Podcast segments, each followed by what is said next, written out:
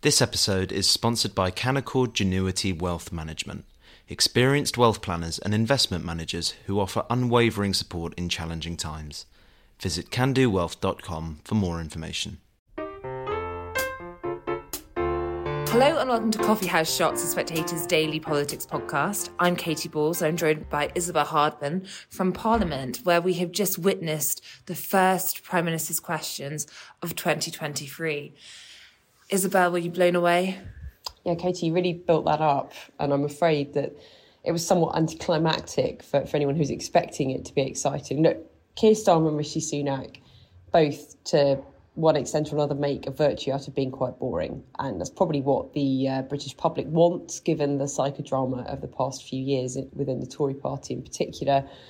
It did run along the lines that most of us had expected, which was uh, Sunak's private healthcare strikes in the NHS and the general state of the NHS. And Sunak decided to use the first question of the session to say that he has had treatment from the independent sector, something he was refusing to engage with at the weekend, saying it was a private matter. I mean, it, as we've said, you know, that's just not a line that's that's going to hold, particularly uh, when it comes to the NHS. And you might as well just get it all out there and move on with your life. Um, and so he decided to do that for today's session, um, and then was attacked by Starmer for presiding over a decade of managed decline in the health service, of not getting around the table with the with the trade unions on the strikes, but really for Starmer the the attack was about the state of public services rather than uh, whether or not the government was resolving the the industrial action and pay issue per se. I think that Starmer probably had a slightly better PMQs than Sunak, and that's partly because of circumstances, which is that the NHS is, as he said correctly, I think, in its worst crisis in its history. And so it's very difficult for the Prime Minister at the end of 13 years of the Tories in power to to really get the upper hand on this issue. And I, I don't think Sunak managed to, to, to make much ground with that. I mean, he had some, you know, he had some good lines uh, particularly about this slightly odd proposal from Wes Streeting to effectively nationalise GPs, where he quoted the head of the Nuffield Trust saying it would cost a fortune and uh, was out of date and said that's just like the Labour Party. But by and large, I think this was an easy win for Starmer.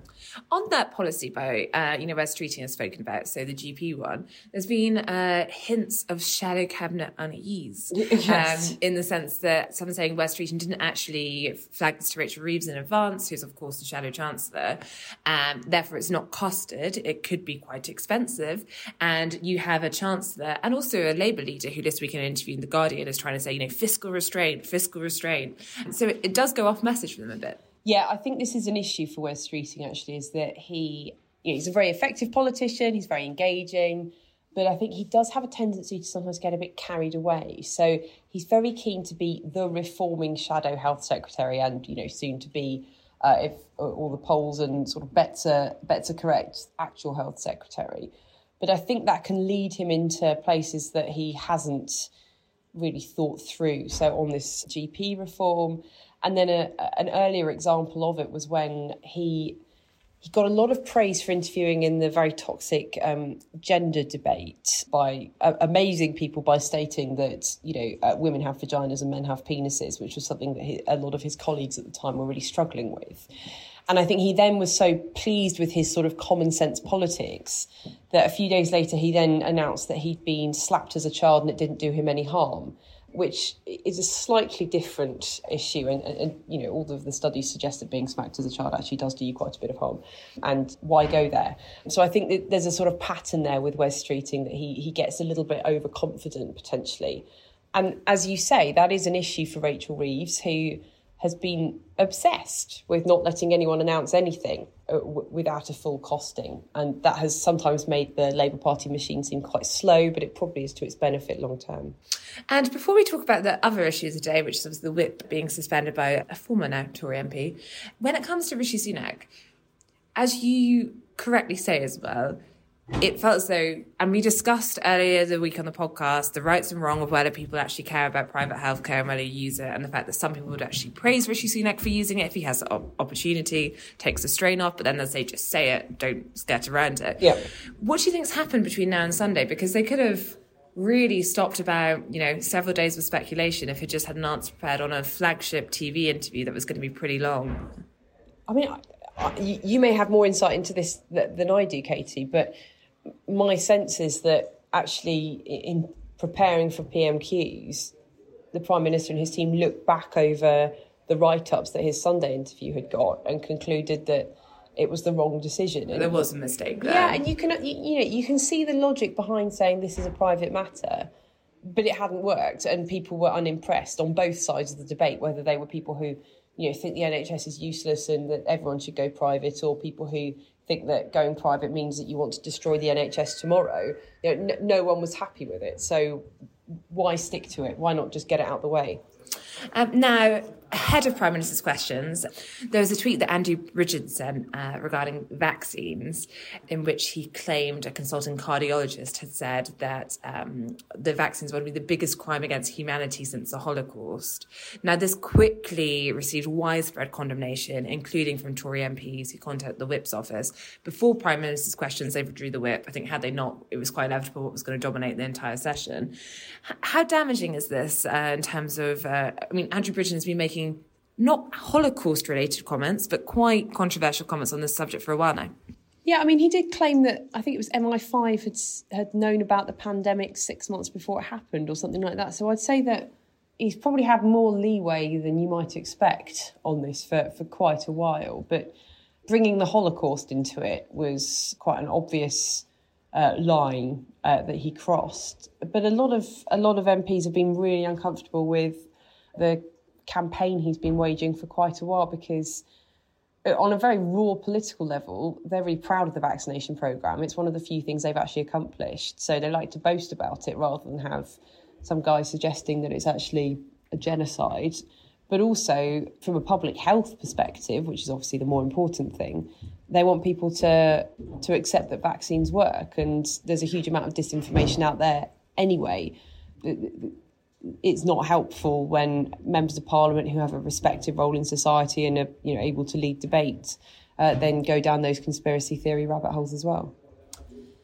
And Isabel, Andrew Bridgen uh, losing the whip adds to the number of former Tory MPs. Yeah, are there now more independent MPs in the Commons than Lib Dems? I saw, I think it was Henry Dyer from The Guardian said that. Yeah, well, it's definitely, yes, it's definitely racking up. and of course, that adds to an issue with party discipline. Yeah when you just look purely at that, what, what it means for arithmetic. I mean, there's some, I, think, I pointed out that Andrew Bridgen not being a Tory MP could be good news for Rishi Sunak, given the number of times uh, it's often been briefed he might write a letter. Yeah, can, can you write a letter asking for the removal of someone whose party you're not officially in? I'm sure he will anyway at some point.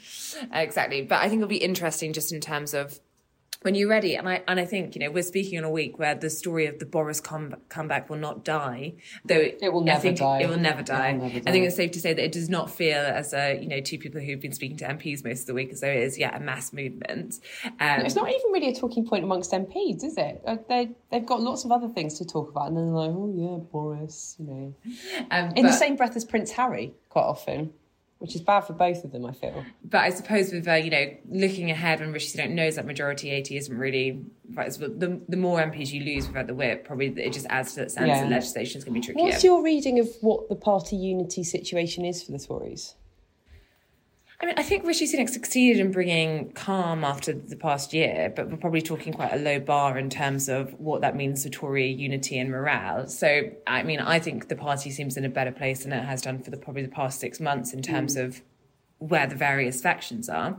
But you also have Rishi Sunak trying to be very risk averse in terms of what he brings to the Commons, um, what he decides to you know, uh, get rid of in terms of barnacles off the boat. And of course, with things like Channel 4 and the fact that they are announced privatisation, that, that is something where by dropping it, you've pleased one wing of the party, but you upset another. And therefore, I think it's just a balancing act, and you've got to work what is coming up the track, which is going to be like the next flare issue. Right now, I wonder if it could be the protocol potentially, and um, the fact that you do have a situation where if there's going to be an agreement, you're hearing positives on talks. Well, how, how is that received by the right of the party and the ERG? But I think in terms of legislation, they're trying to be very careful about what they bring because they just know how fragile it is. Thank you, Katy. Thank, Thank you. you for listening. Thank you, Isabel.